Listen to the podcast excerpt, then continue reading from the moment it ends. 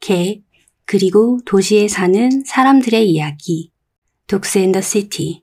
안녕하세요. 히코입니다. 안녕하세요. Dogs and the City 청취자 여러분, 히코입니다. 한 주 잘 보내셨나요? 요즘 겨울인데 이상하게 날씨가 따뜻해요. 가을 날씨? 약간 늦가을 날씨 이런 것 같아요. 그래서 패딩을 입다가도 너무 더워가지고 패딩을 벗고 네, 산책을 하고 있습니다. 올겨울 얼마나 추우려고 이렇게 따뜻해진 건지 좀 걱정이 되기도 해요. 요즘에 초코랑 코코랑 산책하다 보면 길고양이 친구들이 많이 보여서 저는 그런 걱정을 요즘에 좀 하고 있습니다. 요즘 그리고 뉴스에서 어, 동물에 관련된 법안들이 상정이 되고 발의가 되고 이런 뉴스들 많이 보셨을 거예요. 어, 루시법이라든지 아니면 개식용 금지법이라든지. 저는 아무래도 이쪽에 관심이 많다 보니까 많이 찾아보고 또 뉴스도 많이 접하는 것 같아요. 관련 동물단체 그 홈페이지에 들어가서 지지 서명도 하고요. 오늘은 악인전 취재기 중에서 강아지 팩토리라는 영상을 함께 게스트와 시청을 했고요. 오늘 그 얘기를 나눠보려고 해요. 웨이브에서 어, JTBC 그리고 비글 구조 네트워크 같이 협업을 해서 어, 취재를 한 다큐멘터리 영상입니다.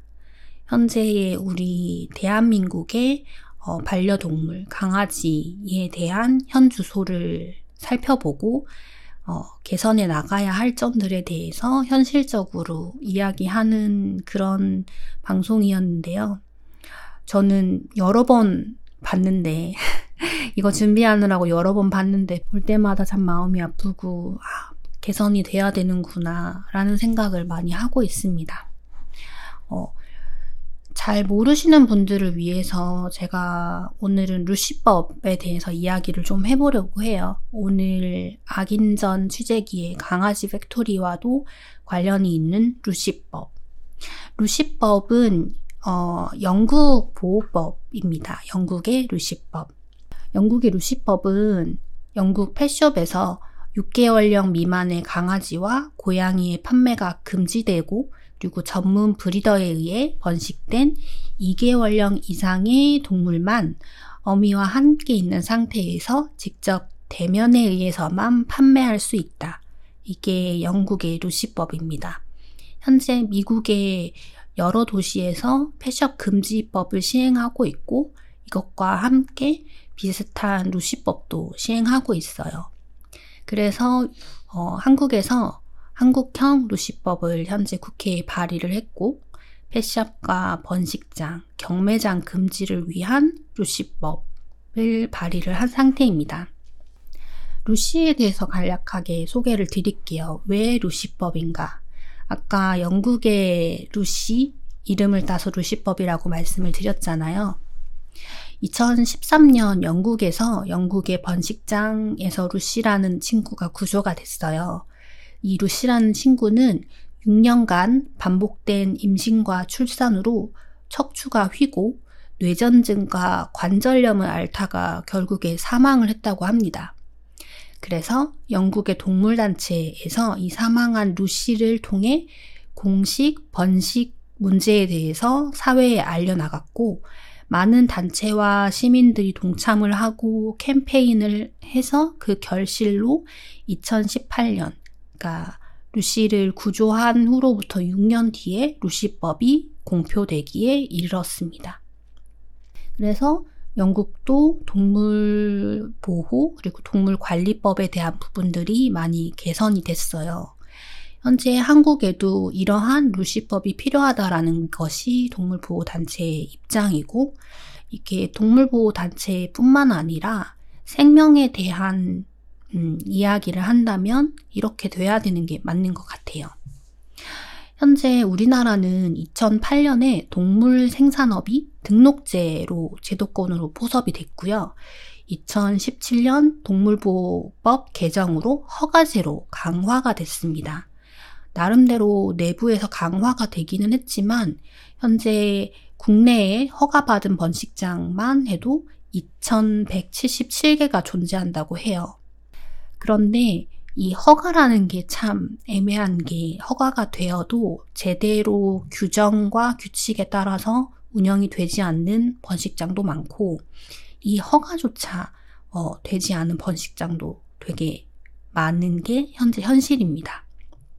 그래서 어, 동물 보호 단체들 그리고 대한민국 내에서 이 동물권과 생명권을 강화하는 것으로 이런 루시법에 대한 발의를 했고 여야가 동일한 목소리를 내서 지금 법안은 발의가 된 상태고요.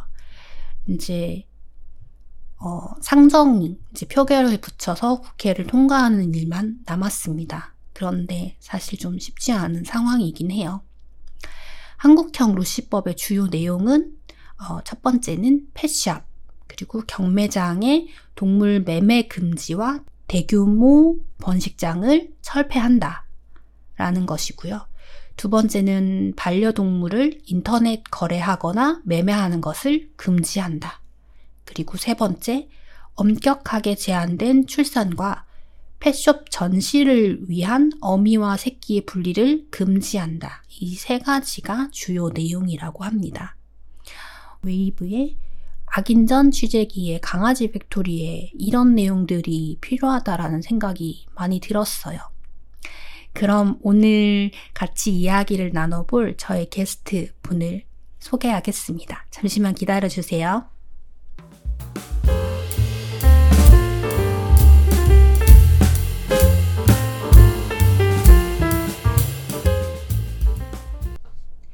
네, 오늘의 게스트님, 낙선님 모셨습니다. 낙선님 인사 부탁드려요.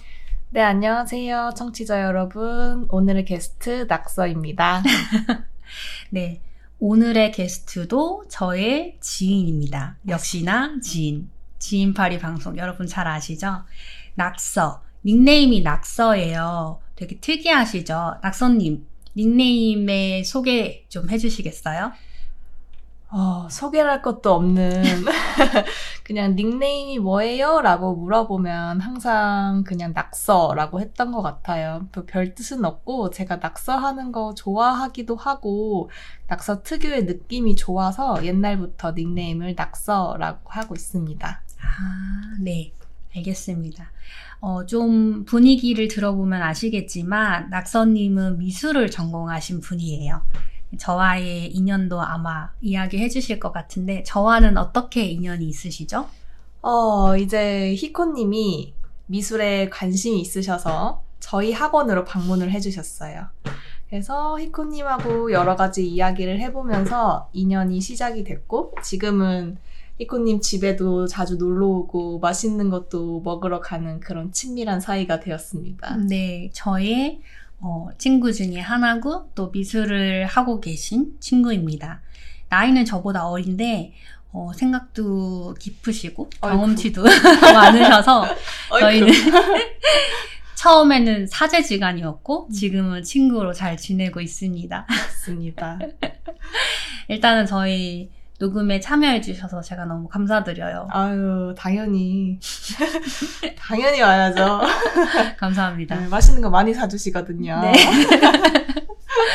네. 저,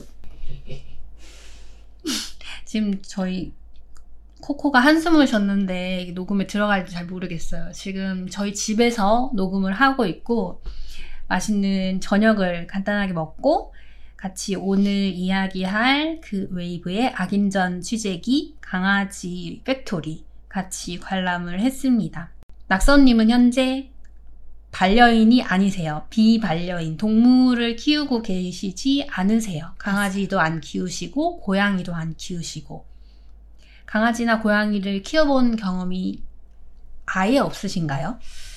아예 없지는 않고, 초등학교부터 고등학교 때까지 강아지를 키웠었어요. 음. 지금은 무지개 다리를 건넜습니다. 네네. 그러면 어렸을 때 이제 청소년 시절에 강아지를 키운 경험이 있으시고 지금은 강아지나 고양이를 키우시진 않지만 저희 강아지와 고양이를 너무너무 예뻐해 주시고 있어요.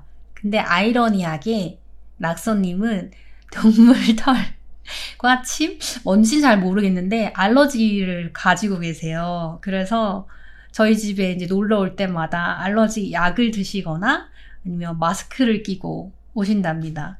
지금 오늘도 알러지 약을 드시고 오셨는데, 어, 코가 좀 맹맹하시대요. 지금 또 시작되려고 하고 있습니다. 특이한 게 저희 강아지들이 손님만 오면 그렇게 손님 옆에 가서 치근덕대요. 그리고 귀신같이 여러 명이 와도 우리 낙서님한테 많이 가요. 이게 낙서님이 알러지가 있어서 이렇게 약간 좀 피하더라도 이 친구들이 자꾸 쫓아가더라고요. 특이하죠. 쫓아오면 너무 귀여우니까 또 쫓아낼 수도 없고 만져줘야지 어쩔 수 없죠. 네, 맞아요. 아무튼 지금 어, 약을 드시고 이제 열심히 만발의 준비를 하고 오늘 저희 집에서 녹음을 하고 있습니다. 오늘 저희가 이제 녹음할 주제가 악인전 취재기의 강아지 팩토리. 네. 어, 같이 관람을 했어요. 저는 사실 이 녹음하기 전에 미리 좀 보려고 저는 한 두세 번 정도 봤고, 음, 낙선님은 오늘 처음 보셨는데, 네. 어떠셨어요? 일단, 어, 전체적인 내용으로 말씀을 드리면, 제가 몰랐던 부분들이 굉장히 많더라고요. 뭐, 물론 번식장이 있고, 그것이 제대로 깔끔하게 청결하게 이루어지지 않고 있다 정도는 알고 있었지만 특히 그 펫샵에서 번식이 이루어지고 있는 부분 같은 경우에는 전혀 몰랐던 부분이라서 가장 충격적이었고 그리고 그 교배 강제 교배가 이루어지는 그 장면도 어, 저한테 굉장히 충격적으로 다가오더라고요. 음, 음, 음. 어, 아마 아직 못 보신 분들이 좀 있을 것 같아서 제가 간단하게 악인전 취재기의 강아지 팩토리에 대해서 설명을 드릴게요. 어, 악인전 취재기는 어, 제목에서 느껴지는 악인들에 대한 취재를 다룬 일종의 다큐멘터리 이제 프로그램이고 웨이브라는 플랫폼을 통해서 송출을 하고 있는 어, 프로그램이에요. 8화가 강아지 팩토리, 강아지 착취자들이라는 타이틀로 이제 구성이 되어 있고요. 어, 광주의 펫샵 거리에서부터 출발을 합니다. 제보를 받아서 JTBC와 비글 넷, 구조 네트워크에서 같이 어, 협업을 해서 취재를 한 프로그램이고요. 광주도 펫샵 거리로 되게 유명한 곳이 있어요. 그곳을 어, 제보가 있어서 그곳에서 어, 펫샵 뒤쪽에서 번식이 이루어진다. 불법 번식이 이루어진다라는 제보를 받고 실제로 비구역 분들이랑 그리고 지자체 분들이 같이 가서 현장을 급습해서 증거를 확인하고 이런 과정을 담은 프로그램입니다. 처음 시작은 펫샵과 펫샵 안에 불법 번식장에서 시작을 하지만 어, 그 외에 큰 규모의 어, 시골에 몰래 만들어져 있는 대규모 불법 번식장, 그리고 경매장, 그리고 이 펫샵, 번식장, 경매장 이 연결되어 있는 카르텔, 그리고 그 카르텔 뒤에 숨은 동물을 상품화하고 동물을 돈으로 보는 어, 부와 권력을 누리는 사람들에 대한 이야기들이 나와요. 그래서 이야기 자체도 사실 되게 어둡고 제가 이 영상을 이제 프로그램을 같이 이제 보고 촬영 촬영 녹음을 할 이제 게스트를 섭외하려고 했을 때 좀 어려움이 있었어요. 첫 번째는 동물을 이제 키우시는 강아지나 고양이를 키우시는 분들은 이 내용에 대해서 어느 정도 알고는 있지만 내용 자체가 너무 잔인하고 그러한 현실이 있다라는 거를 들여다보는 것이 너무 마음이 아프다 라고 하셔서 거절하신 분도 있었고 그리고 어, 제목만 보고 너무 잔인한 장면들이 많을 거다, 무섭다, 라고 거절하신 지인분도 있었어요. 근데 내용 자체를 살펴보면 현장에서 뭔가 강아지를 때리거나 아니면 뭐 도살하거나 이런 장면은 당연히 없었지만 뜬장에서 학대가 당, 학대를 당하고 있는 이런 장면들은 사실 많았고 그런 장면보다도 더 무서운 건 그 카르텔의 사람들의 욕심이 아니었나 이런 생각이 좀 들어요. 어, 간단하게, 간단하게? 조금 긴 설명을 해드린 것 같기는 한데, 첫 번째, 아까 낙선님이 얘기한 그 광주의 펫숍. 네네. 펫숍 뒤에 불법 번식장이 있었던 거. 저도 사실 이번에 보면서 펫숍 안에 번식장을 같이 한다라는 게 너무 놀라웠거든요. 보통 제가 알고 있었던 번식장은 좀 대규모 번식장, 음. 몰래 지방 어딘가에 숨겨놓은 번식장. 그래서 강아지 개체수가 되게 많은 이런 것만 알고 있었는데 펫숍 뒤에 어, 어미견을 두고 이제 출산을 시키고 번식을 하는 것도 되게 놀라웠고 그 취재를 하기 위해서 잠입 취재한 그 분 앞에서 그 수컷 강아지의 정액을 채취해서 불법으로 강제 교배를 시키는 장면이 나와서 그것도 사실 저는 너무 좀 놀랍고 충격적이었죠. 예, 충격적이었어요. 그리고 그런 행동, 그런 학대 행동을 하는 것을 너무나 태연하게 하고 그런 것들을 이제 촬영하는 것에 대해서 어, 뭔가 본인들이 피해를 입고 있다라는 음. 식으로 말씀하시는 게 너무 좀 놀라웠어요. 어떠셨어요? 저도 어, 그 펫샵을 운영하는 사장님들의 약간의 그 태도를 보고 아 욕심이 이 정도까지인가라는 생각도 들고 정말 아무렇지도 않게 거짓말을 하시더라고요.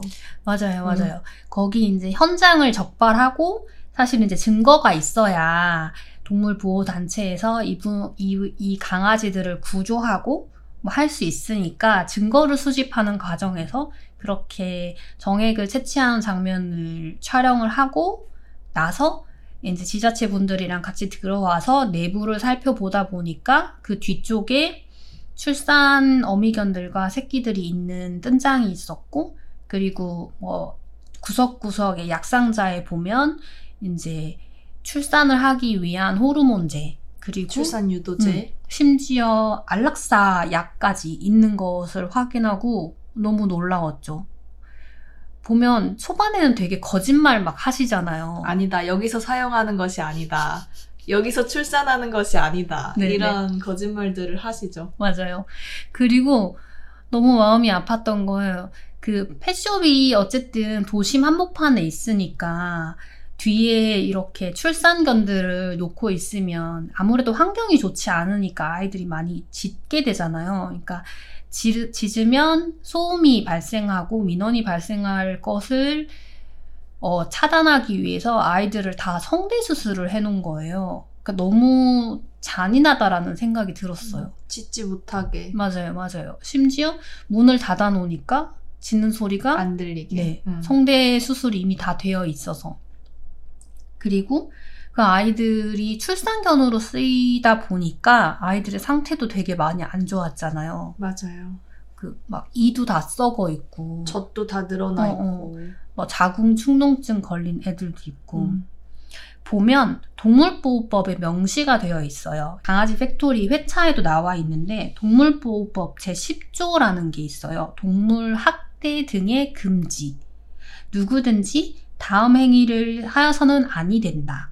살아있는 상태의 동물의 몸을 손상하거나 체액을 채취하거나 체액을 채취하기 위한 장치를 설치하는 행위. 이것을 다 동물학대로 얘기하는데 저희가 보면서 놀랐던 게 거기 지자체 분들이 같이 왔었잖아요. 네네. 동물을 이제 구조하기 위해서 동물 학대라고 인정을 해주셔야지 동물을 구조를 할 수 있는데 그 지자체 분 공무원 분이죠. 네네. 동물과 그분이 아 이거를 확인을 해야 된다. 확인을 해서 음. 동물 학대인지 이거를 봐야 된다. 증- 전문가와 함께 확인을 해야 한다고 말씀하셨죠. 맞아요. 증거가 없지 않습니까? 음. 이렇게 얘기하는 거 보고 저는 너무 놀랐어요. 거기 이제 동물 보호 단체 분들도 얘기를 하지만 지금 눈에 보이는 게 다 증거고 음. 지금 내 손에 그 강아지 정액 채취한 게 있고 여기 그 약들을 뭐 그러니까 허가 없이 원래 약이나 이런 거를 하려면 의료행위니까 수의사가 해야 되는데 그 펫샵에 있는 것 자체가 불법인데 이런 것들을 동물학대로 볼 수 없다. 동물학대인지 확인을 해봐야 된다. 이렇게 말씀하시고 돌아가셨잖아요. 그래서 되게 저는 사실 많이 들어봤지만 음. 또 이렇게 화면으로 보니까 진짜 벙찌더라고요. 동물 협회 분들만 남겨놓고 가시더라고요. 맞아요, 맞아요. 음. 그리고 그 하루 정도 지난 다음에 왔던 답이 진짜 네, 어이가 없었죠. 맞아요. 답이 뭐라고 왔죠? 수컷들은 학대로 볼 수 있지만 암컷이나 새끼는 학대로 볼 수 없어서 구조가 불가능하다. 이런 식으로 말씀을 하셨죠. 맞아요, 맞아요. 수컷은 그러니까 정액을 채취하는 행위 자체가 어, 동물보호법에 표기가 제대로 되어 있어서 이건 100% 학대로 인정이 되는데 출산을 시킨 암컷 강아지들은 뭐 때리거나 아니면은 상해를 입히거나 음. 이런 흔적이 보이지 않기 때문에 학대로 보기 어렵다. 근데 되게 그냥 보고 있는 것 자체로 지금 현재, 현재 있는 상태가 학대인데 그렇죠. 그법 해석을 뭐 민법, 형법을 다 보셨다고 말씀을 하면서 그게 학대가 아니다. 음. 라고 말하는 게 없다. 너무 어이가 없었어요. 목을 다 성대 수술을 다 해놓고 그리고 출산 기계로 음. 써놓고 그게 학대가 아니라고 말씀을 하시니까 어, 좀 법이 왜 이러지? 음. 라는 생각도 들더라고요. 그래서 그 원래 동물 보호 단체에서 지자체나 이제 뭐 이런 경찰서나 이런 데서 동물 학대라고 확인을 해주셔야 구조를 할 수 있는데 그래서 결국 결과적으로 수컷 강아지만 맞아요. 일단 구조를 하고 암컷 강아지들과 새끼는 구조를 못했잖아요. 네네. 그리고 너무 웃긴 게 혹시라도 강아지들을 펫샵 그 주인분들이 뺄까봐 빼돌릴까봐. 그 동물 보호 단체에서 불, 그 불침번을 섰잖아요. 네, 순찰을. 근데 펫샵이 너무 많으니까 음. 그걸 다 잡을 수가 없어가지고 동물들을 다 나중에 빼돌린 거죠. 음, 대단하신 것 같아요. 정말 네. 그렇게까지 해야 하나 싶기도 하고. 그러니까 우리가 흔히 펫숍의 유리 진열관에 예쁘게 정말 그냥 털 보송보송한 인형 같은 강아지들이 응. 음, 다 그런 곳에서 왔다라는 게 사실 너무 마음이 아프고 음. 그렇게 되면 안 되는 건데 그렇게 되는 뭔가 시스템 안에 놓여 있는 현재 상황인 거죠. 그래서 저는 저희 동네에도 펫샵이 있었잖아요. 네, 없어졌지만. 네네. 한, 한, 한 3, 4개월 네, 정도. 맞아요. 네. 6개월 안쪽으로 네네. 펫샵이 하나 있었죠.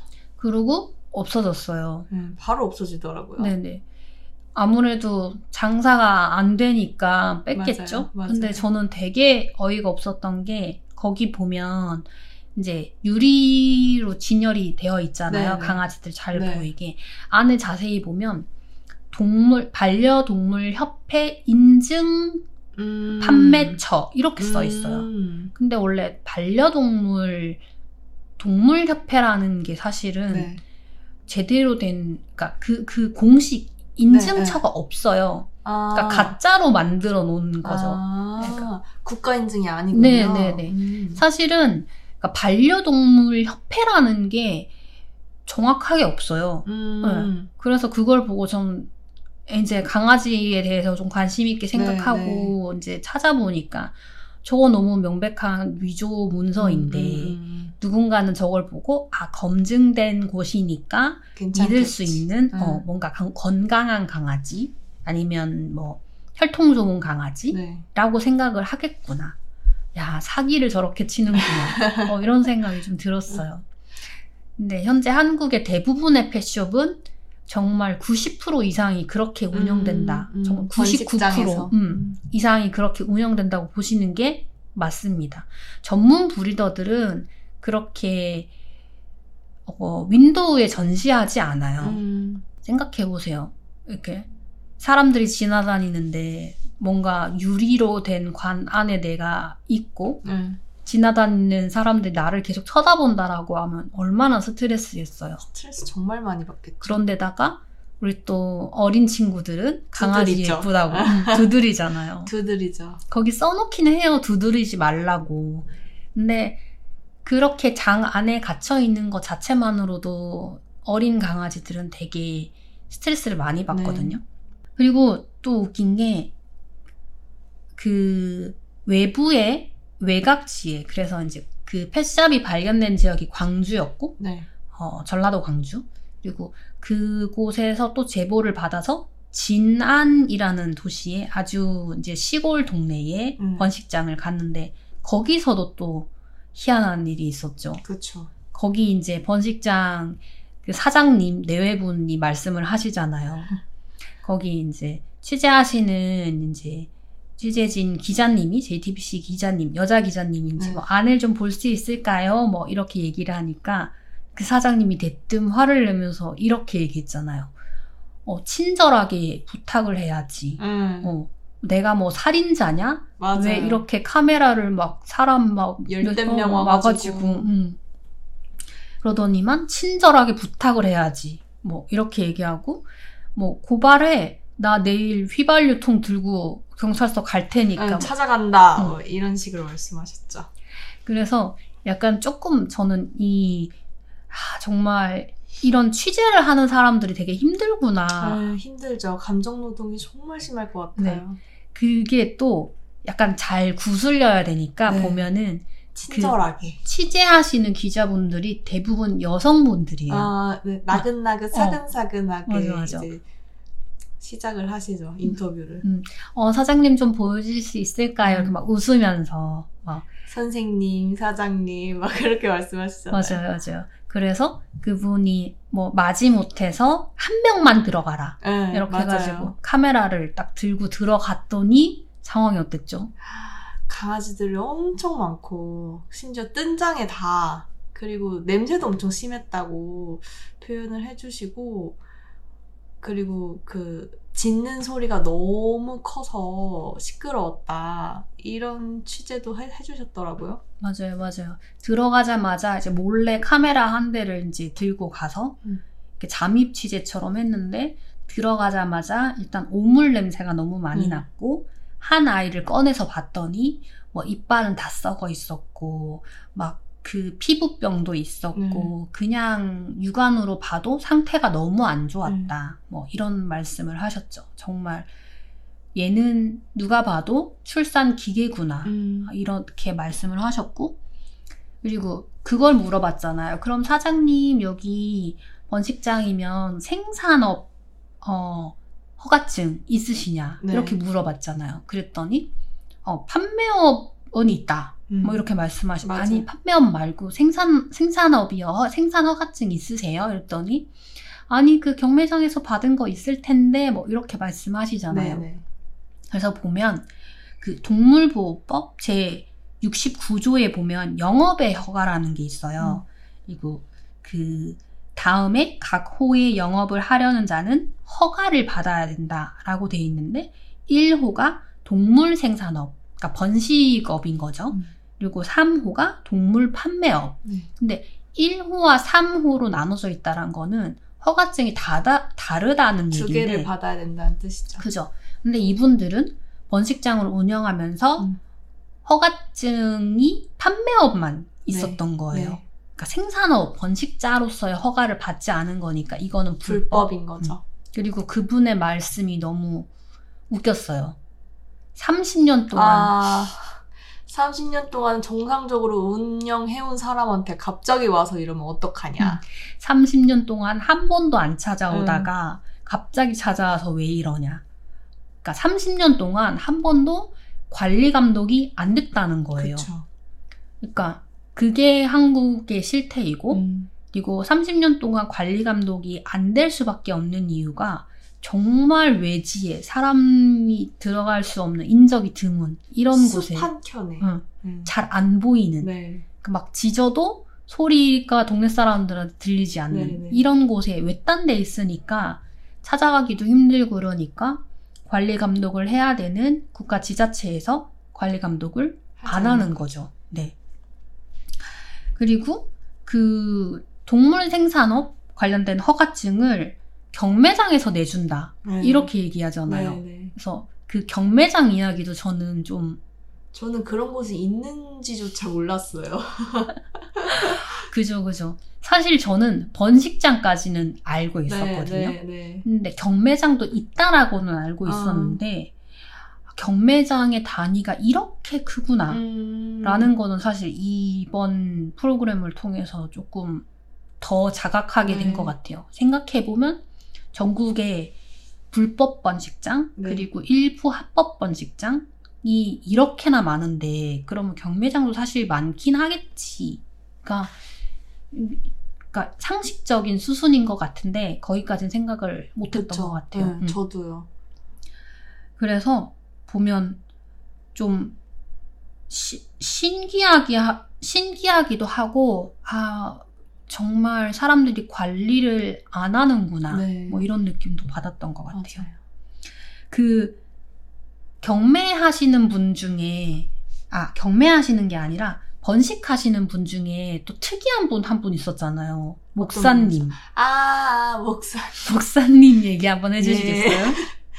목사님께서 이제 번식장을 운영하고 계시는데, 그래서 취재진이 그 목사님을 찾아가니까 한다는 말이, 아, 번식, 불법을 저지르는 사람은 죄가 없다. 그것을, 어. 뭐라고 하는 네, 뭐라고 하는, 고발하는, 또는 문제를 일으키는 사람이 죄가 있는 것이다. 이런 식으로 말씀을 하시면서 빗대 말씀하시는 게, 뭐, 불륜을 저지를 수 있다. 근데 그것을, 그것에 대해서 죄를 묻는, 뭐, 상대 방이나, 음. 뭐, 법원, 뭐 음, 음. 이런 데가 맞아요. 문제가 있는 것이다. 죄가 있는 것이다. 성경에 그렇게 나와 있다. 그분이 그렇게 설명을 덧붙이면 불륜은 누구나 저지를 수 네. 있다. 뭐 남편도 저지를 수 있고 와이프도 저지를 수 있는데 불륜 자체가 죄가 아니다. 죄는 불륜을 저질렀다고 해서 화를 내는 상대방이나 그걸로 인해서 뭔가 싸움이 돼서 막 이혼을 하고 뭐 이런 것들이 네, 죄지 사람은 누구나 실수를 하고 그 실수를 덮어주지 않고 그걸 드러내는 게 죄다 이렇게 얘기하시더라고요. 맞아요. 근데 우리 낙선님이 얘기했잖아요. 저거는 실수가 아니잖아. 아, 실수는 모르고 잠깐 저지르는 게 실수고 사실 그 목사님 같은 경우에는 죄를 알고 저질렀기 때문에 실수라고 볼 수 없 다고 저는 생각을 하는데 맞아요. 그분이 막 인터뷰를 할 때도 그러면 번식장이 어, 목사님 소유냐 이렇게 물어봤을 때 아 나는 대답할 수가 없다. 어, 왜 대답을 못 하시냐라고 했더니 아 이게 불법적인 부분도 있고 뭐 이래서 나는 대답을 할 수가 없다 이렇게 본인 입으로 시인을 네, 하잖아요. 그래서 맞아요. 되게 좀 웃겼어요. 말이 되게 그 앞에 펫샵 사장님들도 그렇고 이 목사님이라고 님이라는 말을 붙여주기도 좀 그런데 아무튼 이분도 자기가 저지르고 있는 네. 일이 잘못된 거를 알고 있어요. 알고 있는 음. 거죠. 맞아요. 알고 있으면서 시행을 하는 거죠. 그리고 최종적인 카르텔이 이제 경매장으로 넘어가지 네. 않습니까? 경매장. 야, 거기서 홍사장이라고 칭을 하더라고요. 대표죠, 대표. 음, 음. 경매장 최고 약간 카르텔의 우두머리 같은 음. 그 경매장에서 개체 관리 카드를 써준다고 하잖아요. 네, 네. 개체 관리 카드가 뭐죠? 개체 관리 카드가 저도 정확히는 모르겠는데 제가 어, 이해한 바로는 뭐 허가증 같은 거를 확인을 하고 그리고 그 강아지가 출산한 지 얼마나 됐는지 이런 것들을 다 관리하고 써서 주는 게 개체 관리 카드라고 음, 맞아요, 알고 맞아요. 있거든요. 그 합법 번식장의 그 협회 분이 나오셔가지고 말씀을 하시는 게 개체 관리 카드라는 게 그 강아지, 그러니까 사람으로 치면 주, 주민. 어, 네. 주민등록증과 같다. 이 강아지가 언제 출산했고 뭐 색깔은 어떻고 뭐 어미견은 어떻고 음. 뭐 이런 정보들이 써 있어서 생산하는 그러니까 번식업자만이 그 정보를 알 수 있기 때문에 번식업자만이 그 카드를 쓸 수 있다. 네. 그런데 실제로는 많은 불법 번식장은 불법 번식장이기 때문에 개체 관리 카드를 쓸 수가 없어요. 그쵸. 그랬더니 아이를 데리고 오면 그 경매장에서 개체 관리 카드를 어, 거짓으로 써주는 써준다. 응. 응, 맞아. 그렇게 그래서 말씀하셨어. 거기 분이 그렇게 얘기하잖아. 여기가 강아지 세탁소다. 네. 불법 번식장에서 온 강아지를 마치 합법 번식장에서 음, 제대로 관리 감독되어서 온 강아지인 것 마냥 세탁을 해주는 거다 라고 하고 그 개체 관리 카드를 써주는 게 되게 웃긴 게 아이들이 그 출생한 일수가 모두 61일로 동일해요. 예. 그건 뭐죠? 이렇게 우리나라 법상 60일이 지난 강아지만 판매를 할 수 있도록 하고 있다고 하더라고요. 그래서 61일이 되면 법에 걸리지 않으니까 모두 61일로 통일하는 맞아요, 맞아요. 거라고. 되게 웃긴 게 정말 딱 맞춰서 아, 참 이게 귀찮아서 61일로 다 통일한 건지 보면 그 한 달이 안 된 강아지들 되게 네. 많이 온대요. 그래서 그 중간에 수의사분이 이제 인터뷰를 네, 네. 하는 게 나오는데 그런 얘기 하시잖아요. 나라에서 그 60일을 지정해 놓은 이유는 그 새끼 강아지가 60일 동안은 포유 기간, 그러니까 네. 엄마의 젖을 먹어야 되는 기간. 음, 기간이고 엄마의 젖에는 뭐 면역에 대한 성분이라든지 네. 성장에 대한 성분이 있기 때문에 60일은 무조건 젖을 먹어야 음. 된다. 엄마랑 떨어지면 안 된다. 라는 것에 준해서 60일을 만들었다고 네. 얘기가 나오는데 그래서 61일인데 실제로는 불법 번식장에서 출산이 된 한 1개월 정도 된 강아지들이 어, 경매장에 가서 61일 된 강아지로 바뀌어지는 거죠. 네. 실제로는 한 달 정도 된 강아지인데 음. 불구하고. 맞아요, 맞아요. 아무래도 강아지를 계속 데리고 있으면 뭐 관리도 해야 되고 그리고 우리나라 특성상 그러니까 강아, 작은 강아지들이 펫샵에 바- 보통 유통이 많이 네. 되니까 더 작은 크기로 유통을 하기 위해서 아예 어린 강아지들을 그렇게 보낸다고 하더라고요. 보면 또 거기서 그런 얘기 나오잖아요. 그렇게 경매장을 통해서 펫샵으로 온 친구들이 아픈 친구들이 많다고, 네. 근데 아플 수밖에 없다고 얘기하잖아요. 맞아요. 그 그때 뭐그 아플 수밖에 없는 이유는 뭐라고 했죠, 우리? 어미의 젖을 충분히 먹지 못해서 거기에 있는 영양분을 면역력이나 음. 영양분을 제대로 섭취하지 못해서 감기에 걸리는 가능성이 높다라고 말씀을 하셨고 맞아요, 음. 맞아요. 거기 약간 뭐라고 해야 되지? 내부 고발자? 네, 약간 네, 이런 네. 분으로 이제 출연을 하신 분이 말씀을 하시길 애들을 경매장에 데려가기 전에 불법 번식장 그 환경 자체가 막 악취도 나고 되게 네. 더럽고 이러니까 이제 경매장에 데려가기 전에 애를 막 씻기고 네, 네, 막 이래가지고 그 이제 한 달밖에 안 된 애를 막 목욕을 시키고 그럼 애가 스트레스를 엄청 받은 음. 상태에서 또 그 면역을 다져야 되는 시기에 엄마 젖을 한 달밖에 못 먹고 음. 그냥 팔려 나가는 거잖아요. 그러니까 아이들이 질병에도 많이 걸리고 네. 그리고 번식장 환경 자체가 너무 더럽고 청결하지 못하고 엄마가 거의 출산 기계처럼 되어 있으니까 엄마의 건강 자체가 너무 안 좋아서 네, 네. 그게 유전적으로 아이들이 막 아픈? 음. 음, 음. 그래서 아플 수밖에 없다. 라고 했더니 이제 정말 어이없는 일이 벌어지죠. 그 어이없는 일은 불법으로 약물을 유통하고 수의사가 아닌 사람이 강아지들에게 주사를 놓는 네. 네, 그런 장면들이 나와요. 그거 어떻게 생각하세요? 어, 불법 약물 유통. 아, 그것도 문제지만, 어, 정말 그냥 민간인이 수의사가 아닌 전문가가 아닌 민간인이 안락사를 할 수 있도록 한다는 게 사실 저는 좀 충격적이었어요.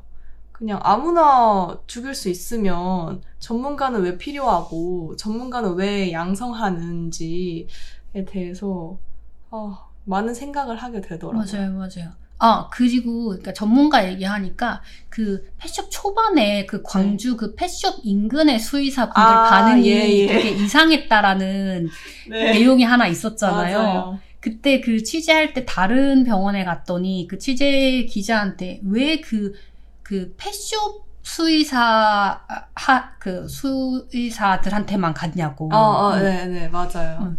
그러니까 다 수의사, 연결돼 있는 거죠. 수의사임에도 불구하고 동물을 학대하는 일에 같이 동참하는. 네, 동참하는 이런 분들도 있었던 거예요. 심지어 성대 수술도 거기서 그냥 다 했다고 맞아요, 하시더라고요. 맞아요, 맞아요. 그리고 그리고 거기 경매장 관련된 분의 경우는 이제 강아지가 펫샵에서 사장님이 경매장에서 왔는데 아프다 그러면 날짜 상관없이 그냥 그 백신을 네. 한번 더 놔주고 음, 어. 백신을 놨는데 사는 놈은 사는 거고 죽는 놈은 어쩔 수 없이 음, 그냥 음, 죽는 음. 거다. 안 되면 그냥 안락사 시켜라. 네네. 옛날에는 다 그렇게 했다. 너무 잔인한 말 나왔잖아요. 예, 예, 옛날에 맞아요. 안락사 어떻게 했다 그랬죠? 아, 옛날에는 안락사를 주사도 하지 않고 그냥 냉동고에 얼려서 죽인다라고 말씀을 하셨죠. 그러면서 본인들은 좀 되게 그래도 인도적으로 하는 거다. 뭐 네, 이렇게 얘기를 하잖아요. 맞아요. 어디가 인도적인 거죠? 어디가 인도적인 거죠? 저는 보면서 그분이 되게 인터뷰를 되게 그 네. 기자분, JTBC 기자, 여자 네. 기자분이 되게 얼르고 달래가지고 네, 막 네. 인터뷰를 하잖아요. 경매장 안에는 못 들어가고. 네. 그러니까 마치 자기가 피해자인 양. 네. 약자인 양 그렇게 음. 인터뷰 하시더라고요. 근데 그분이 그 에피소드 제목이 두 얼굴의 홍 사장이었어요. 아. 왜 두 얼굴의 홍 사장이었죠? 경매장 대표임과 동시에 동물과 교수님이시더라고요. 맞아요, 맞아요. 반려동물법 교수님. 네. 그러니까 생명에 대해서 이렇게 가르치고 반려동물을 어떻게 이제 관리 감독해야 되고 이제 이런 거를 가르치는 네네. 대학의 교수이면서 경매장을 운영하고 있었고 그리고 경매장 그 수익에 대해서 간단하게 네, 네, 보여줬었잖아요. 그 경매장은 경매가 하루 한 달에 한 세 건 정도 이렇게 발생을 하고 그런 경매장을 뭐 몇 군데, 수십 군데를 음. 가지고 있는데 하루 경매했을 때 경매 수수료가 거의 한 5, 600만 원? 네, 590 찍혀 있더라고요. 맞아요, 맞아요. 음. 그럼 그거를 이제 경매장 개수랑 경매 횟수랑 이렇게 생각을 해보면 어마어마한 어마어마하죠. 네. 정말. 그러니까 그분이 하는 일은 불법 번식장에서 온 아이들을 개체 카드를 거짓말로 써주고 세탁해서 음. 수수료 받고 펫샵으로 넘기고 펫샵으로 넘겼을 때 좀 이렇게 건강이 안 좋고 이런 애들은 대충 알아서 진료하고 알아서 안락사 시키고. 음. 네. 그리고 그분이랑 같이 그 동물병원 technician 하셨던 아. 어, 여자분 네, 네, 음, 네. 그분을 보내가지고 뭐 주사 놓는 법, 펫숍에 이제 사장님들한테 주사 놓는 법, 네. 뭐 안락사 시키는 법 네. 이런 거 막 가르쳐 주잖아요. 맞아요. 혈관 찾을 줄 알지 이러면서. 너무 너무 너무 놀랐어요. 네. 예, 물론 그분은 이 취재 과정에서 이런 취재를 하고 있다라는 게 그 대학에 알려져서 교수에서 면직이 되셨고 그리고 나중에 그 취재한 그런 거에 대해서 연락이 왔어요. 자기는 어떤 식으로 취재했는지 잘 모르겠는데 음. 기억이 안 나고 뭐 내가 불법적인 게 있으면 그에 응당한 뭐 처벌을 받겠다, 네. 조사를 받겠다, 네, 뭐 네. 이렇게 했다고는 하시더라고요. 근데 제대로 처벌이 될지 잘 모르겠어요.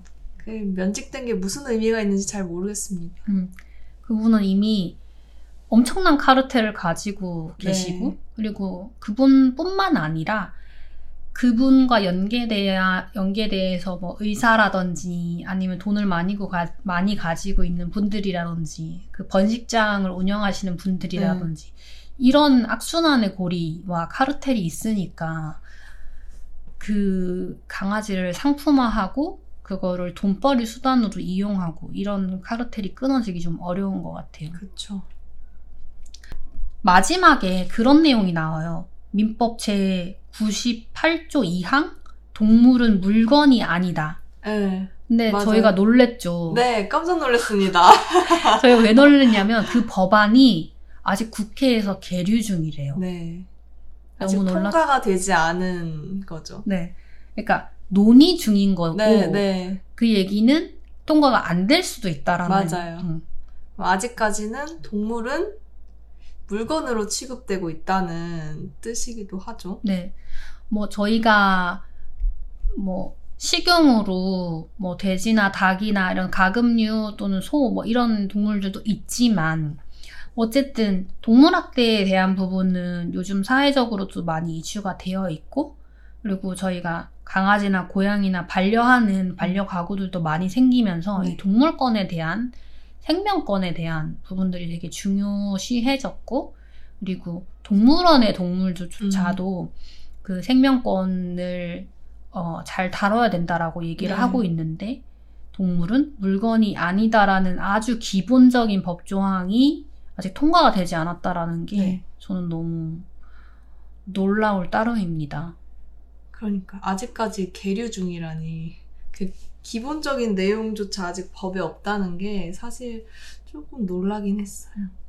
그리고 요즘에 이제 법들을 많이 네. 발의를 하고 이걸 통과시키기 위해서 많이 노력들을 하고 있잖아요. 네. 근데 약간 관리 감독에 대한 부분들도 좀 짚어야 되는 게 네. 그 합법 번식장을 제대로 잘 운영하시는 사장님이 나오셔가지고 이제 얼굴을 다 공개하고 네. 왜 이런 게 행해지고 있냐 이렇게 얘기하시는 포인트가 저는 되게 와닿았거든요. 어떤 포인트였죠?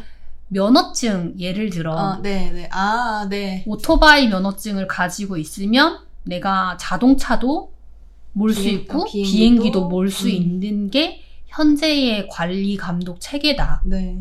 그러니까 너무 어이가 없잖아요. 그러니까요. 오토바이 몰 수 있다고 해서 비행기를 몰 수 있는 게 아닌데 지금은 그렇게 되어 있다라는 거니까.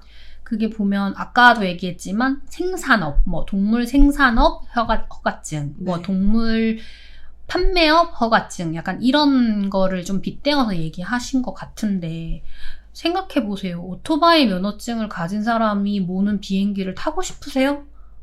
아니요. 절대 타고 싶지 않습니다.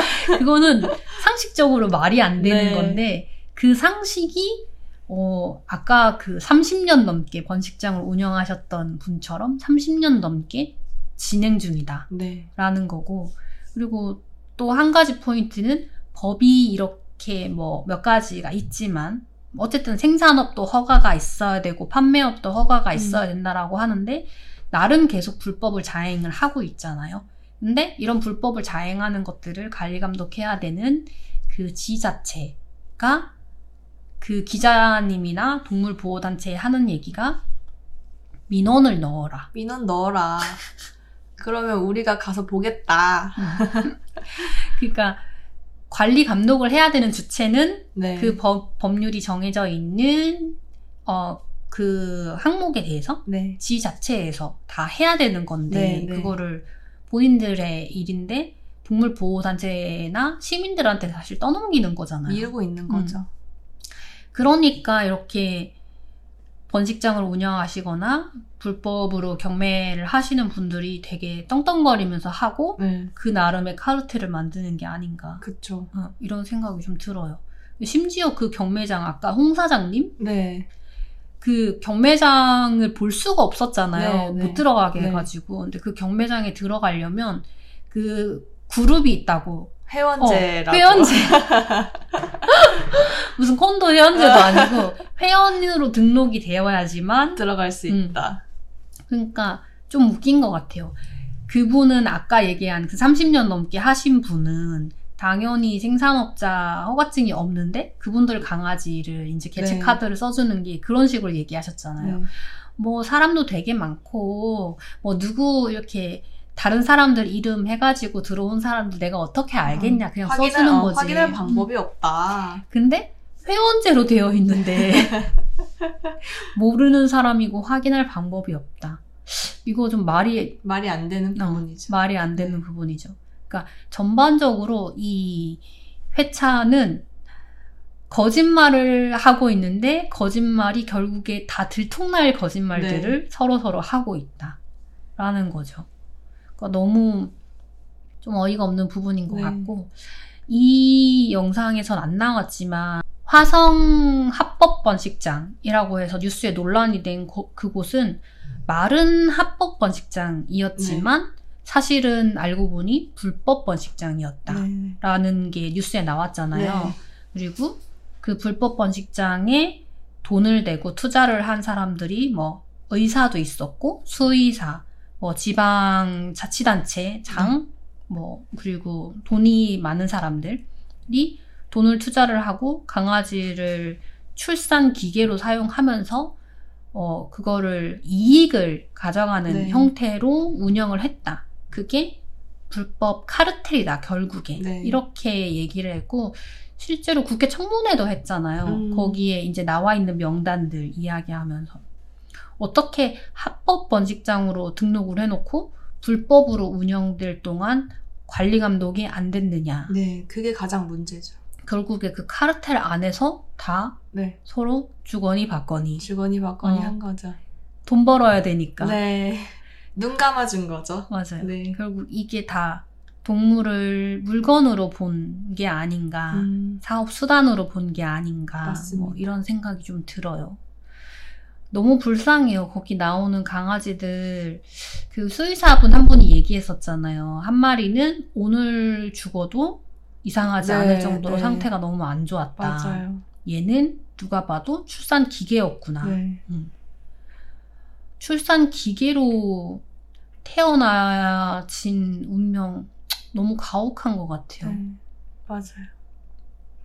근데 그런 친구들이 되게 빨간 얼- 얼굴을 하고 음, 투명한 하얀 막 예쁜 조명이 있는 유리관에 담겨 있어서 마치 아무것도 모르는 그냥 네. 퓨어한 아이인 것 같은데 그런 곳에서부터 출발해서 왔다라는 게 너무 마음이 아픈 것 같아요.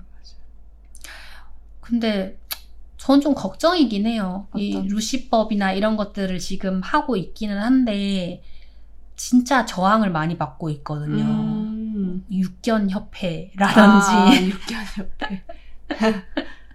뭐 이런 카르텔에 심려 돈을 댄 사람들이라든지 네. 왜냐면 다 불법이니까 음. 그리고 그 불법 번식장을 하고 계신 분들 그리고 경매장 운영하고 계신 분들한테는 사실 직격탄인 네, 네, 셈이잖아요. 네. 그게 법으로 제정이 되면 자신의 밥줄이 사실 끊기는 거니까 맞아요. 어떻게 생각하세요? 근데 어차피 불법으로 이루어지고 있던 것들 아닌가요? 음, 어, 해결이 돼야 하는 부분이라고 생각을 합니다. 음. 법안이 근데 빠른 시간 안에 이게 통과가 되지는 않을 거잖아요. 그 기간 동안에 또 고통받을 애들도 생각하면 또 안타깝고 지금부터라도 지자체에서 관리 감독이 좀 차차 잘 이루어져야 하지 않을까 그런 생각이 드네요. 맞아요. 그리고 아까 제가 intro에서 말씀을 드렸는데 현재 한국에 합법 번식장으로 등록된 게 2,177개. 그러면 불법 번식장은 사실 훨씬 더 많을 거고 훨씬 많겠죠. 그리고 아까 그 화성 합법 번식장도 네. 불법으로 운영이 되고 있는데 그러면 그 2,177개 중에 몇 개나 제대로 운영이 되고 있는가? 이런 것들은 누가 관리 감독할 것인가? 확인이 이루어지지 않는 거니까 아직까지는.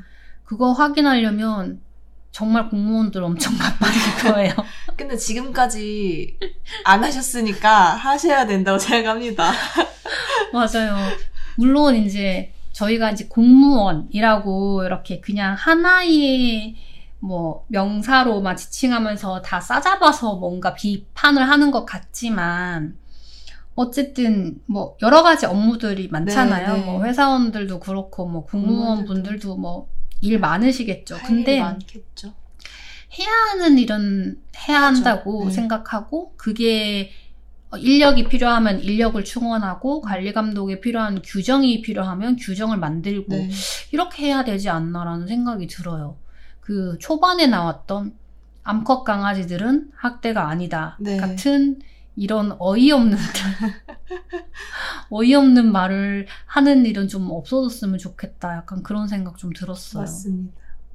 아, 그리고 그 화성의 합법 번식장이 왜 불법이 됐냐면 처음에 등록할 때는 개체수를 등록을 한단 말이에요. 네, 네. 그러니까 면적에 따라서 뭐 개체는 몇 마리까지 둘 수 있고 강아지는 출산을 뭐 1년에 뭐 몇 회만 할 수 있고 음. 또는 뭐 몇 년 기간 동안 몇 번만 출산을 할 수 있고 출산을 하고 나서 그 이후에 쉬는 휴지기를 얼마를 가져야 되고 이런 규정들이 사실 마련이 되어 있어요. 네. 근데 그런 것들을 안 지킨다라는 거죠. 음, 지금 화성의 합법 번식장에 있던 소형견 친구들 우리가 흔히 얘기하는 품종견 네. 뭐 말티즈, 푸들 뭐, 뭐 이런 친구들 동물 전국의 동물 보호 단체에서 다 이제 달라붙어 가지고 아이들을 조금 조금씩 다 데리고 가서 이제 구조하고 치료하고 이렇게 하고 있는 상태인데 사실 저희가 시청했던 거는 광주거든요. 네, 네. 그 광주의 번식장에서 또 이렇게 아이들을 구조한 건데 사실 전국적으로 되게 많아요. 많겠죠. 아까 얘기했잖아요. 합법만 270 아니 2177개인데 네, 네. 이제 불법까지 하면 막 수천 개가 넘는 네. 거죠. 수천 개가 넘는 곳에 막 몇백 마리, 뭐천 마리 막 이렇게 있는 거니까 네. 정말 쏟아져 나오는 거라고 봐야 되고 좀 기사를 좀 찾아보니까 2019년부터 2021년까지 펫숍에 들어온 강아지가 27만 마리라고 하더라고요. 음, 그렇게 많아요? 네네. 그 친구들이 다 그, 그런 곳에서 네. 들어온 거죠. 네, 네. 근데 그 친구들이 다 나중에는 뭐 아파서 음, 아니면 행동 교정이 안 돼서 네. 파양되고 버려지고. 유기되고 그래서 다 유기견으로 가는 약간 악순환. 악순환. 음. 그게 지금 한, 한국의 현실인 것 같아요. 좀 어디서부터 손을 내야 될지 잘 모르겠어요. 막막하네요. 그래서 사실 이런 동물 보호 단체들에 계신 분들도 음. 많이 그런 부분에서 자괴감을 되게 많이 느끼시고, 네. 그러니까 동물을 키우면 동물 보호 단체에 관련된 피드나 영상들이 네. 알고리즘에 많이 뜨거든요. 네, 네. 근데 그런 거에 대한 피로감 때문에 음. 이제 그런 걸 다 차단하시는 분들도 음, 되게 많아요. 음, 음. 지금 저희가 그 본 악인전 취재기에 네. 나온 내용 외에도 너무너무 많으니까. 그쵸. 네. 사실 이게 안 좋은 거를 보고 있으면 그게 안 좋은 거를 알고 이게 네. 고쳐져야 된다고 생각하지만 그냥 보는 것만으로 좀 피로감이 느껴지잖아요. 네. 그래서 저는 사실 그게 제일 걱정이에요. 아, 지금 이렇게 뭐 악인전 취재기 이런 다큐멘터리를 통해서 널리 알리고 싶은 건 한국에 지금 이런 실상이 있으니 정말 한국의 동물보호법이 바뀌어야 되고 네. 관리 감독이 잘 돼야 되고 네. 이런 거를 널리 알리고 싶어 하는 거고 또 뭐 루시법이라든지 뭐 개식용 금지법이라든지 이런 것들을 이제 얘기하는 것들도 사회가 바뀌어야 된다. 네. 부조리함을 얘기하는 건데 많은 분들이 되게 피로감을 느낄 수도 있겠다라는 네. 생각도 좀 들어요. 그러니까 강아지를 안 옛날에는 키우셨지만 네. 지금은 안 키우시잖아요. 네. 근데 뉴스에 요즘에는 또 그런 얘기들이 되게 많이 많이 나오니까 좀 보시면 뭐 어떤 느낌 좀 드세요? 어, 피로감. 음. 사실 피로감이라는 단어보다 좀 너무너무 안타깝다. 그 동물들이 무슨 죄가 있다고 저렇게까지 고통을 받을까라는 생각이 조금 더 큰 것 같고, 근데, 어, 그게 그러한 내용들이 계속 반복됐을 때는 사실 피로감을 느낄 수도 있을 것 같다라는 생각이 들어요. 근데 저는 강아지를 키우지 않으니까 강아지를 키우시는 분들은 또 이런 감정을 더 많이 느끼실 것 같고 그래서 하루빨리 바뀌어야 된다. 맞아요, 맞아요. 왜냐면 뉴스에 그런 내용들이 안 나오면 사실 피로감을 느낄 필요도 음, 없는 맞아요, 일이잖아요. 저는 또 그런 생각을 해봐요. 사실 아까 그분이 30년 했다고 그랬잖아요. 번식장. 그러니까 저는 이제 이런 거에 관심을 가진 지 이제 한 4, 5년 정도밖에 안 돼요. 음. 강아지 초코를 키우고 이러면서 네, 네. 조금씩 관심을 가지면서 이제 이런 것들을 알게 됐는데 그분은 이미 30년 전부터 네. 계시- 하고 네. 계셨던 거니까 사실상 그분이 최초는 아니잖아요. 최초는 그보다 더 오래된 어, 음, 거의. 음. 뭐한 5, 60년 전부터 이런 일들이 더 많았을 거고 네.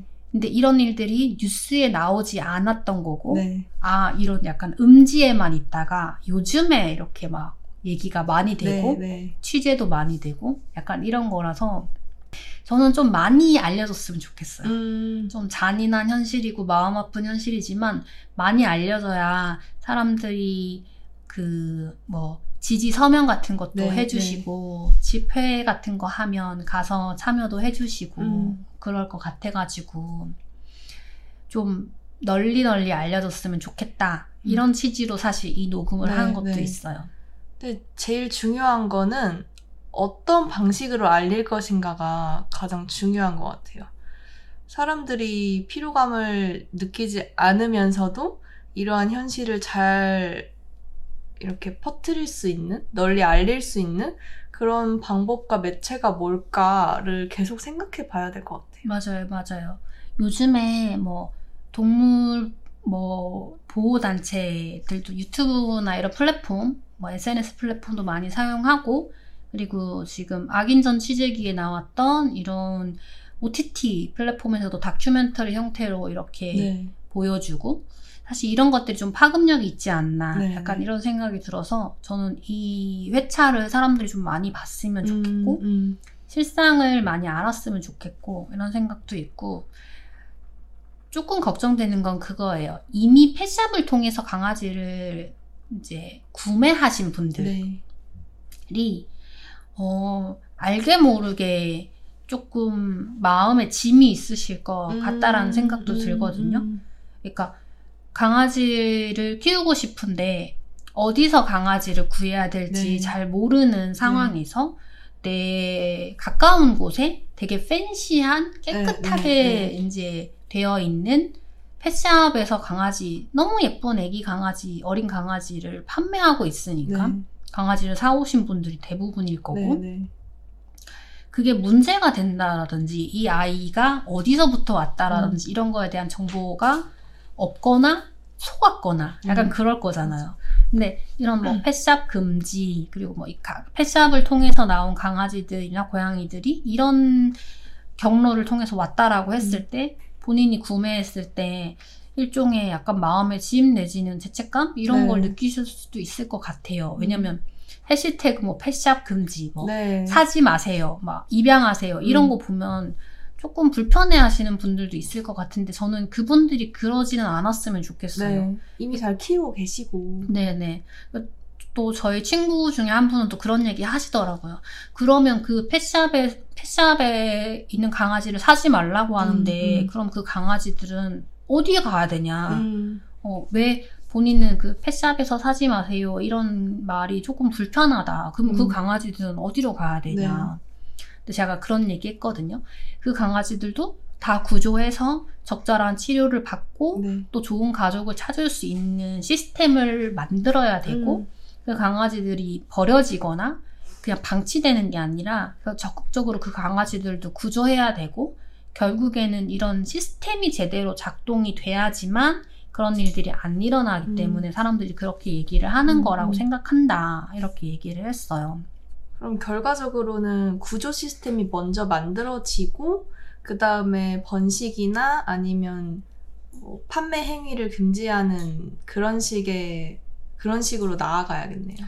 어, 사실상은 법이 먼저 만들어져야 돼요. 음. 왜냐하면 어쨌든 지금은 소유물로 되어 있단 말이에요. 펫샵의 소유물이에요. 강아지나 고양이들은 물건이란 말이죠. 아까 얘기했던 네. 동물은 물건이 아니다가 전제가 되어 있지 않고 음. 그리고 뭐 그 제대로 번식이 그러니까 합법적인 번식이 되지 않은 뭐 강아지나 고양이는 판매할 수 없다라든지 불법 번식장 이런 것들을 법으로 동물학대로 처벌을 해할수 있어야만 음. 그 친구들을 구조를 할수 음. 있는데 그게 선언이 안 되면 구조를 할 수가 없는 네. 거예요. 왜냐하면 남의 재산이니까. 음. 그래서 아까 전에 그 수컷 학대. 강아지들만 음. 학대라고 인정이 돼서 그 친구들만 구조를 한 거고 암컷 강아지와 새끼들은 구조를 못했죠. 네. 일부만 설득을 통해서 구조를 했지만 전부 다 구조하지는 못했어요. 음. 그럼 그 친구들은 또 어딘가로 빼돌려져서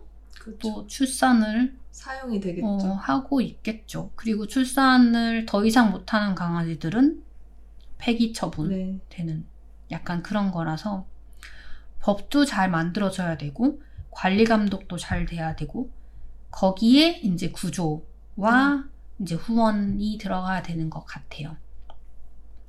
좀 무거운 주제일 수도 있을 것 같아요. 우리가 강아지, 고양이 보면 너무 예쁜데 네. 그 뒤에 강아지, 고양이를 둘러싼 이 반려동물 음, 산업이라고 해야 될까요?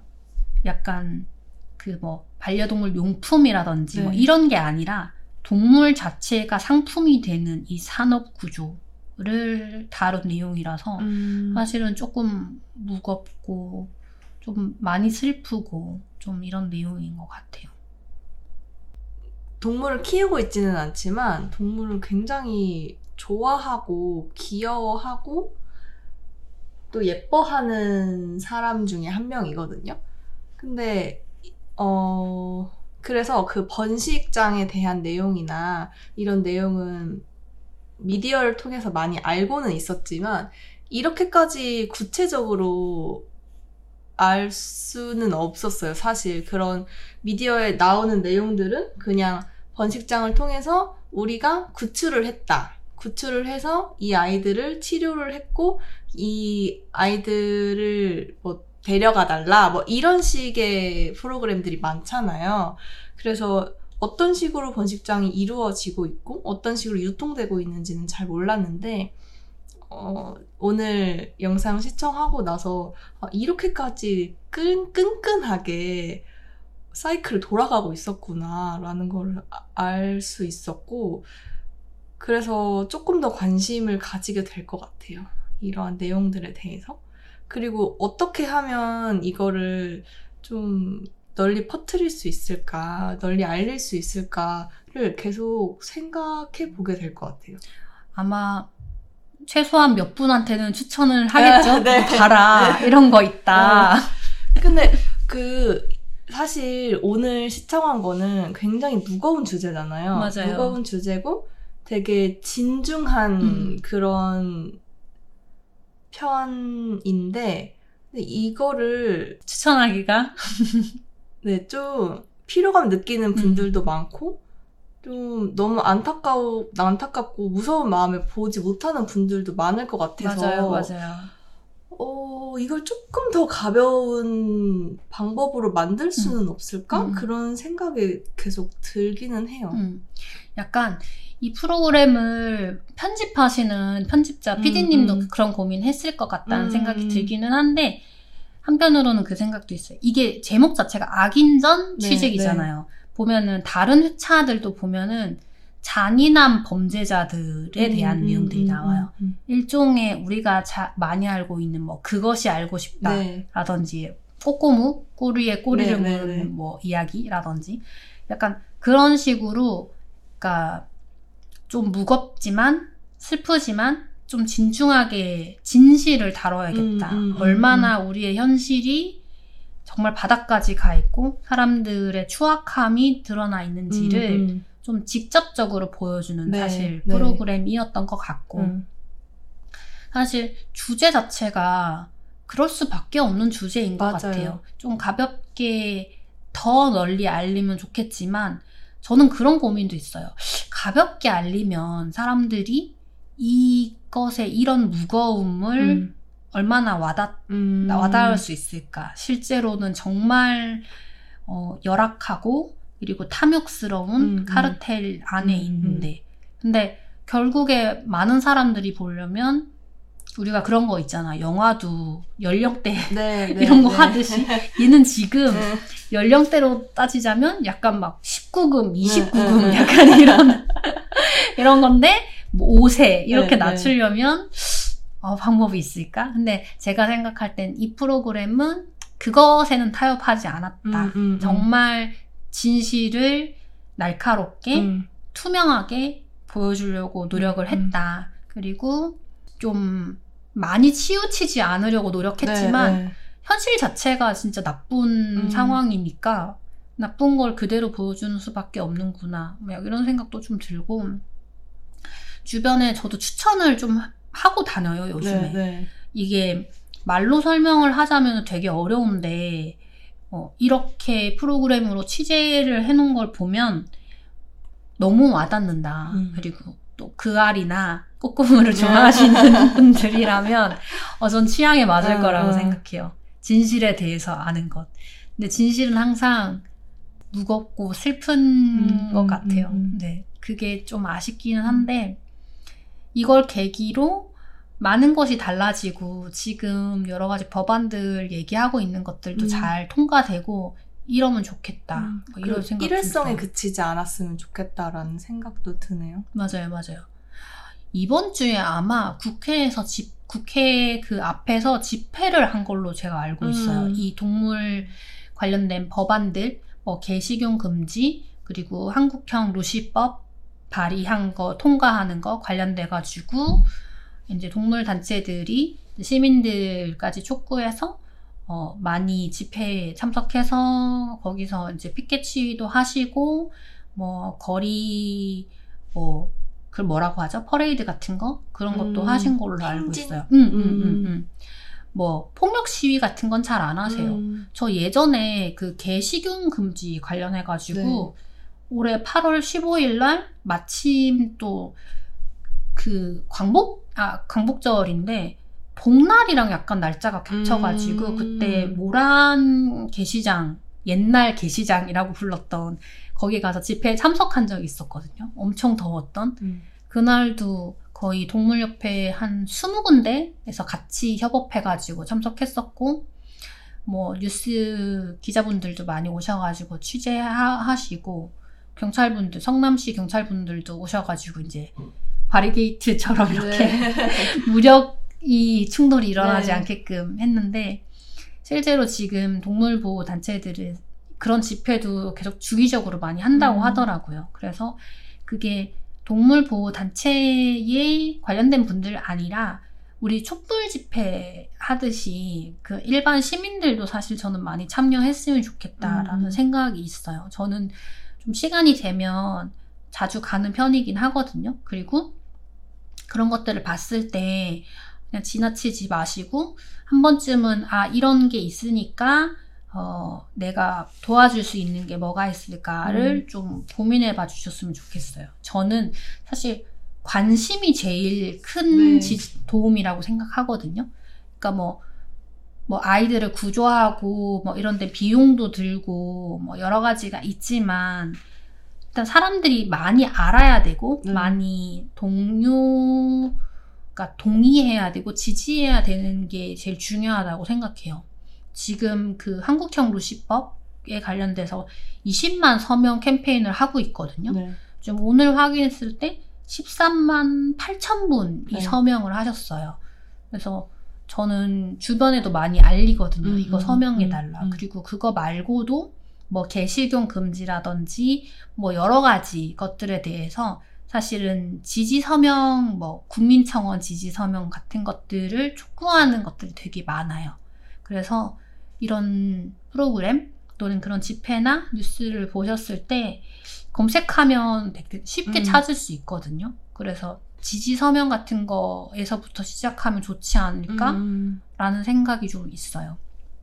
어떻게 낙선님은 오늘 지지 서명 하시나요? 한번 찾아보겠습니다. 사이트를 먼저 찾아서 네.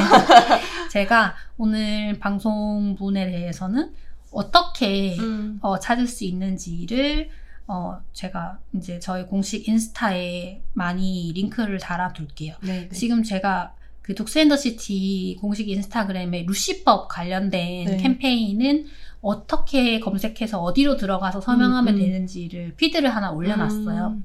근데 그 외에 뭐 개식용 금지라든지 뭐 여러 가지 동물법 관련된 이제 지지 서명 네. 관련된 것들은 저는 주기적으로 수시로 많이 올려놓을 음, 생각이에요. 음, 음. 그래서 이 어, 방송을 청취하시는 분들은 가끔 저희 독스앤더 시티 인스타에 방문하셔서 그런 거 올라와 있으면 좀 찾아보고 네, 예. 1분 정도, 30초 정도, 관심 가져주시고 30초 정도 수고를 들여서 네. 링크 들어가서 가입하시고 뭐 네. 보통 국회에 내야 되는 거는 실명을 서- 기재를 해야 네. 돼요. 그래서 구글 폼 같은 거에 실명이랑 뭐 전화번호, 음. 사는 집 주소 동까지 넣고 뭐 서명합니다. 아니면 뭐 지지합니다. 이렇게 코멘트 쓰는 게 있어요. 그렇게 코멘트 쓰고 그냥 서명 지지 버튼 누르면 되거든요. 물론 자기의 실명과 전화번호가 네. 나가지만 이거는 뭐 개인정보법에도 보호를 받는 거라 그거 너무 걱정 안 하셔도 음. 되고 자신의 한 표를 소중한 한 표. 소중한 한 표를 네 적극적으로 네. 행사해 주시기를 네 많이 촉구해 봅니다. 네. 오늘 좀 재밌는 어 또는 조금 뭐라 그럴까 어 가벼운 네. 이런 영상이 아닌 조금 무거운 주제로 이야기를 나눠봤고 사실 낙선님은 오늘 내용이 되게 생소하실 거예요. 음. 제가 낙선님 목소리를 더 많이 듣게 하기 위해서 제가 질문을 많이 드렸는데 네. 같이 프로그램을 보셨지만 네. 이렇게 충격을 받으셔가지고 그러니까 장면 장면이 구체적으로 기억이 안 나가지고 네. 대신 말씀을 못 해주신 장면들도 좀 있는데 사실 대부분이 그럴 거라고 저는 생각합니다. 다음에 어, 또 다른 에피소드에서는 조금 또 반려동물 네. 또는 동물과 관련된 네.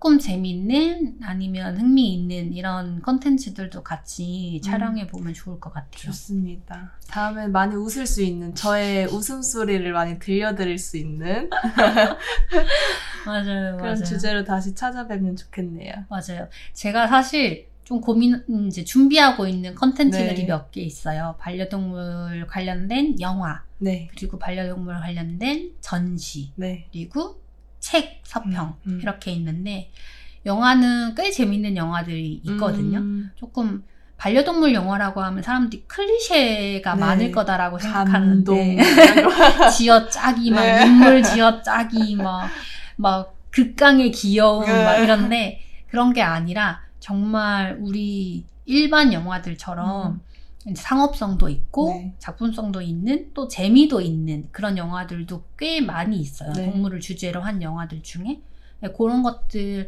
같이 리뷰해 보면 그것도 재미있을 것 좋습니다. 같아요. 네, 그때 우리 낙선님의 청아한 목소리를 청아한 웃음소리 많이 연습해 놓겠습니다.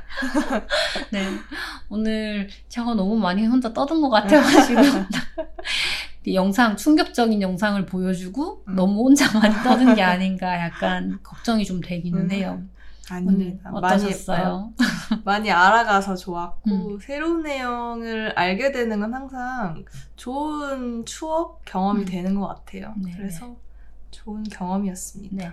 그러면 일단 오늘 집에 돌아가시면 어, 루시법 관련해서 지지 찾아- 서명을 먼저 1인을 먼저 한 명 만들었고 네. 네, 주변의 지인분들께도 네. 이거 꼭 서명해서 어. 20만 원 넘겨야 된다. 응, 한번 네. 해봐라.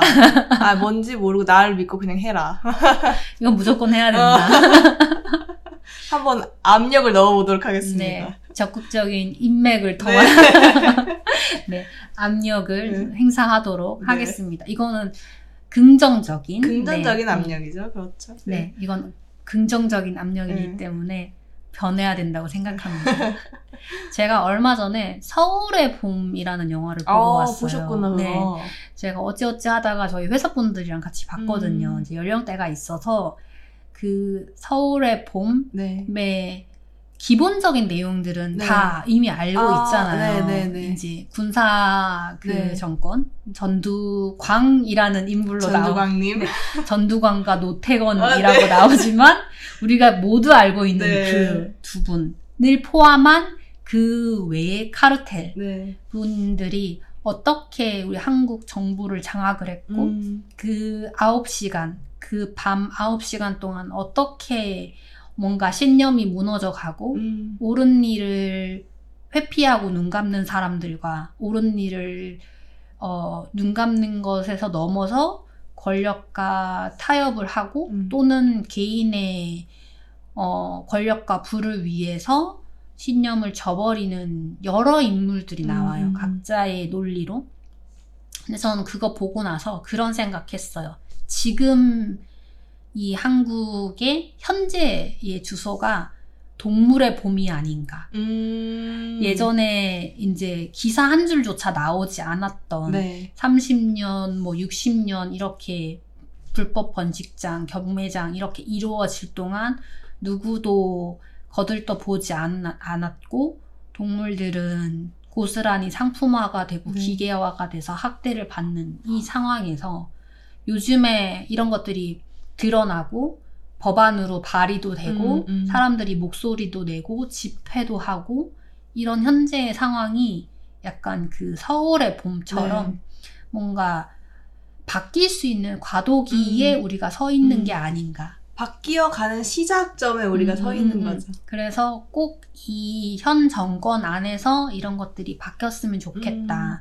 제가 동물보호단체의 얘기를 들어봤더니 예전에 그 동물 영화제, 동물권 영화제에 갔다가 들었는데 이전 정권에서도 이런 움직임이 있었다고 음. 하더라고요. 이런 법안을 발의해서 상정하는 게 음. 있었는데 이제 정권이 바뀌면서 흐지부지 되면서 다시 지금 하고 있는 거라고 말씀을 하시더라고요. 그래서 이제 그 그런 것들을 법안을 발의하고 거기에 힘을 실어주시는 분들이 꼭 이번 정권 안에 음. 이게 상정이 돼서 국회를 통과하고 그 뒤에 후속 이제 시스템들이 이제 정립이 되었으면 네, 좋겠다. 네. 그래야지만 이게 힘을 받고 계속 지속이 될 수 있다. 음. 다음 그 다음으로 넘어가지 않고 음.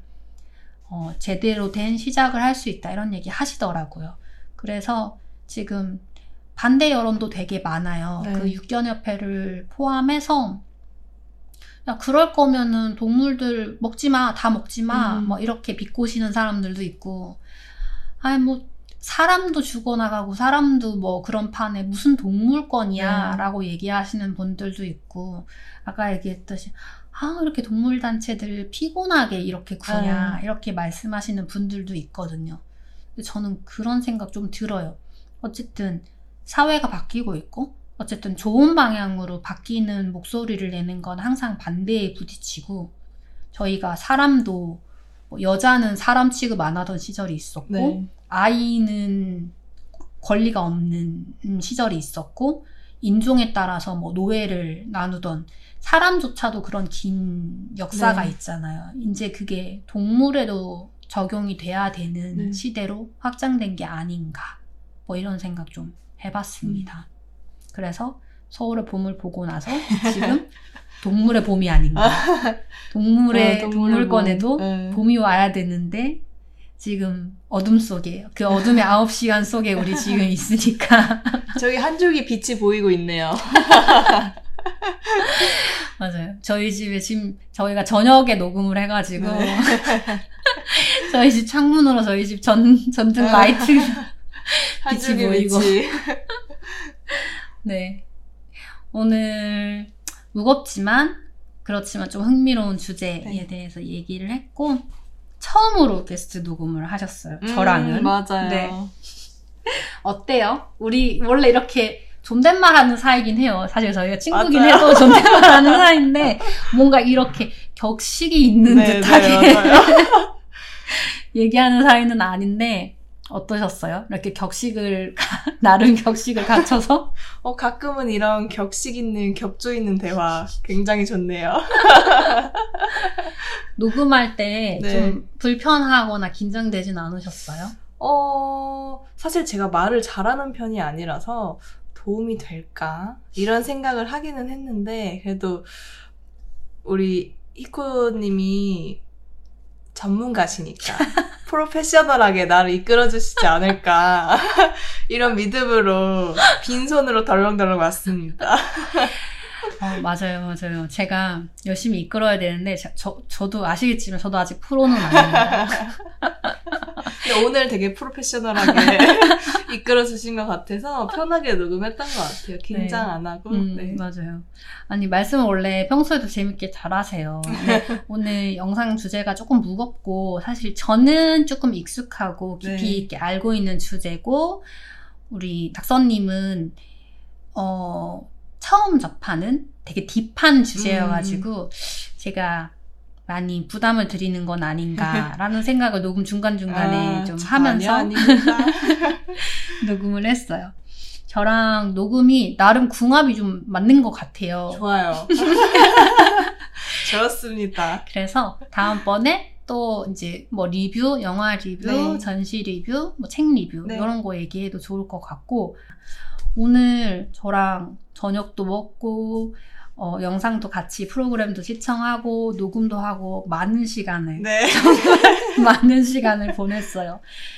내일 병 나는 거 아닌가 걱정이 됩니다. 내일 푹 자면 괜찮아집니다. 그러면 오늘 소감 간단하게 말씀을 해주셨고 또 다음번 에피소드 네. 아이템까지 이렇게 즉석에서 알차게. 추천을 해주신 우리 낙선님은 제가 오늘 보내드리도록 네. 하겠습니다. 저희 청취자분들께 인사 한마디 마지막으로 네. 해주세요. 독스앤더시티 청취자 여러분, 항상 건강하시고, 건강이 최고입니다, 여러분. 건강하시고, 동물에도 관심 많이 가져주시고, 그리고 또 우리 히코님 하시는 팟캐스트도 많이 많이 들어주시길 바라겠습니다. 네, 네. 깨알 홍보 감사합니다. 저는 오늘 에피소드 하나를 완성하고 next 아이템을 하나 또 벌었기 네. 때문에 나 일석이조의 녹음이었던 것 같습니다. 맨날 혼자 녹음하다가 이렇게 게스트분과 같이 녹음하니까 확실히 텐션이 올라가, 저, 제 끝에 되니까 텐션이 막 올라왔어요. 제가 이번 에피소드 편집할 때 어떨지 잘 모르겠는데 원래 제가 혼자 밤에 녹음하거든요. 아, 퇴근하고. 이렇게, 이렇게 목소리 이렇게 깔릴 때. 어, 맞아요, 맞아요. 맨날 텐션이 떨어져가지고 네. 녹음을 해가지고 저의 지인분들이 이렇게 친구분들이 이렇게 듣고 나서 네. 너왜 이렇게 목소리 까냐 어. 뭐 이렇게 얘기를 오늘은 네. 히코님 목소리가 나오겠네요. 오늘 평소 오늘 목소리. 저 텐션이 한 단계 한 세네 단계 정도 올라간 것 어. 같아요. 듣는 분들도 그렇게 텐션이 오르셨으면 좋겠습니다. 어, 네. 아이러니하게 무거운 주제로 네. 하이텐션으로 오늘 얘기를 나눴고요. 그럼 오늘은 여기까지 하고 네. 저는 낙선님 오늘 보내드리고 다음 에피소드로 또 다시 돌아올게요. 여러분 모두 건강하시고요. 또 저희는 다음 주에 뵙겠습니다. 건강하세요. 안녕.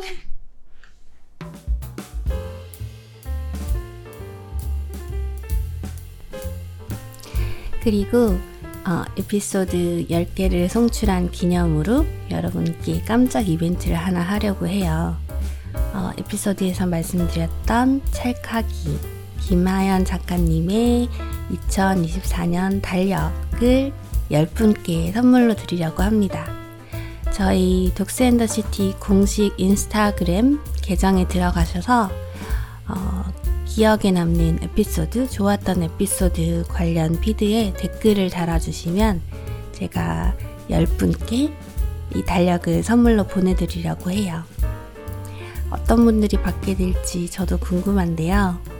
사실 저희 인스타그램 조회도 좀 있고 보시는 분들도 있지만 댓글을 달아주시는 분들이 없어서 제가 동료 차원에서 이벤트를 해봤습니다. 12월이잖아요. 12월은 선물을 주고받는 달 아니겠어요? 그래서 저도 달력 선물 드리려고 해요. 많이 많이 참여해 주셨으면 좋겠습니다. 이상 히커였습니다. 감사합니다.